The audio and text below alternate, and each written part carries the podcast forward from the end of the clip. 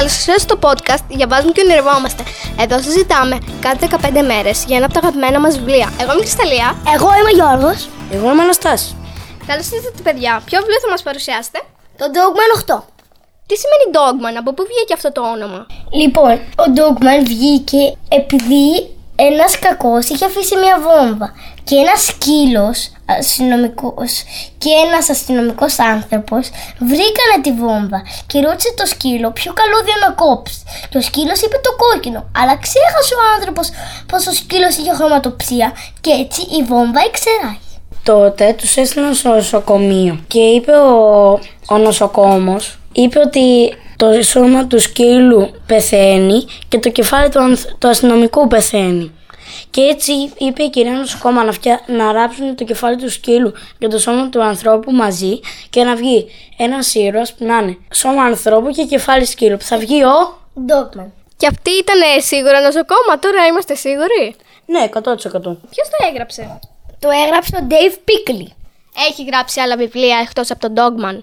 Έχει γράψει τον Καπιτάν Βράκα και τον Ντόγμαν. Πότε γράφτηκε. Στα αγγλικά γράφτηκε το 2019 και στα ελληνικά γράφτηκε το 2023. Ε, νομίζω είναι το πιο, πιο, πιο καινούριο βιβλίο που έχω κάνει podcast. Σίγουρα. Για πόσο χρονών είναι, επειδή μου είπατε βόμβες, νοσοκομεία. Είναι για, για 7 έως 8 γιατί από μικρότερη ηλικία μπορεί να μην καταλάβει τα αστεία του, να μην καταλάβει το νόημα του βιβλίου και Mm. μπορεί να το πάρει τζάμπα δηλαδή. Έχει εικονογράφηση. Είναι κόμικ.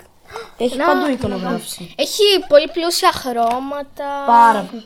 Ναι. Έχει- Και γενικότερα είναι, είναι βιβλίο που δεν, δεν διαβάζεις μόνο. Γενικότερα μπορείς να καταλάβεις πάρα πολλά με την εικονογράφηση. Ναι, δηλαδή τα περισσότερα το Καταλαβαίνω. καταλαβαίνεις από την εικονογράφηση δηλαδή. Πόσο καιρό σου πήρε να το διαβάσεις, Εμένα μου παίρνει ένα τέταρτο κάπου εκεί. Ένα τέταρτο! Πόσες ναι. έχει. Ε, ξέρω εγώ λίγοι, 200 κάπου εκεί.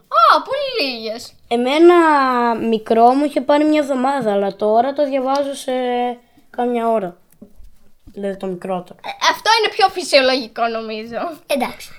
Πώ λέγανε το, τους ήρωες, τους άλλους ήρωες. Ε, ήταν ο Ντόκμαν, ένα καλό γατάκι, ο Πίτι, που όταν ήταν μικρός, ε, ο μπαμπάς τους δεν ήταν κακός, απλά της εγκατέλειψε. Α, άρα ψυχούλα ήταν. Ο μπαμπάς απλά τους κατέληψε. Ναι, και όταν μεγάλωσε, τον γατάκι έγινε κακός και ο μπαμπάς που τους εγκατέλειψε έγινε και αυτός κακός.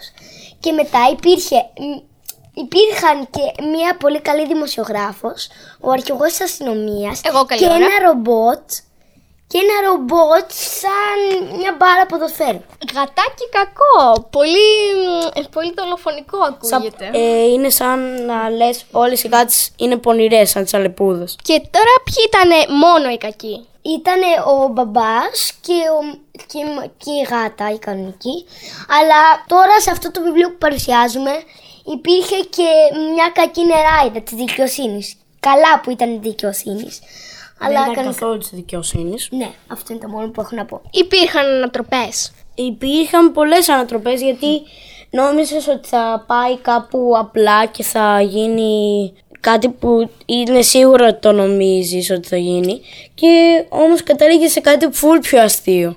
Πολλά άλλα τέτοια βιβλία ε, υπάρχουν σε σειρές. Υπάρχουν ε, άλλα 11 στα αγγλικά και άλλα 7 στα ελληνικά. Ποια συναισθήματα σας προκάλεσε. Εμένα μου προκάλεσε περιέργεια, ε, χαρά και λίγο ανυπομονεσία. Και εμένα το ίδιο μου προκάλεσε. Γιατί λες ότι θα, θα το διαβάσω και ξέρω τι θα γίνει, θα, απλά θα πολεμήσουν και θα τελειώσει όλο. Αλλά σου λέει πολλά αστεία που μπορεί να μην έχουν σχέση με αυτό, αλλά στο τέλος καταλήγουν όλα μαζί να σου λένε μια ιστορία. Αυτό ήταν το podcast Διαβάζουμε και ονειρευόμαστε. Ένα podcast από τα παιδιά του 7ου Δημοτικού Σχολείου Ρεθύμνης. Αν σας άρεσε, ακολουθήστε μας στο Spotify και το Apple Podcast. Γεια σας! Γεια σας! Γεια σας!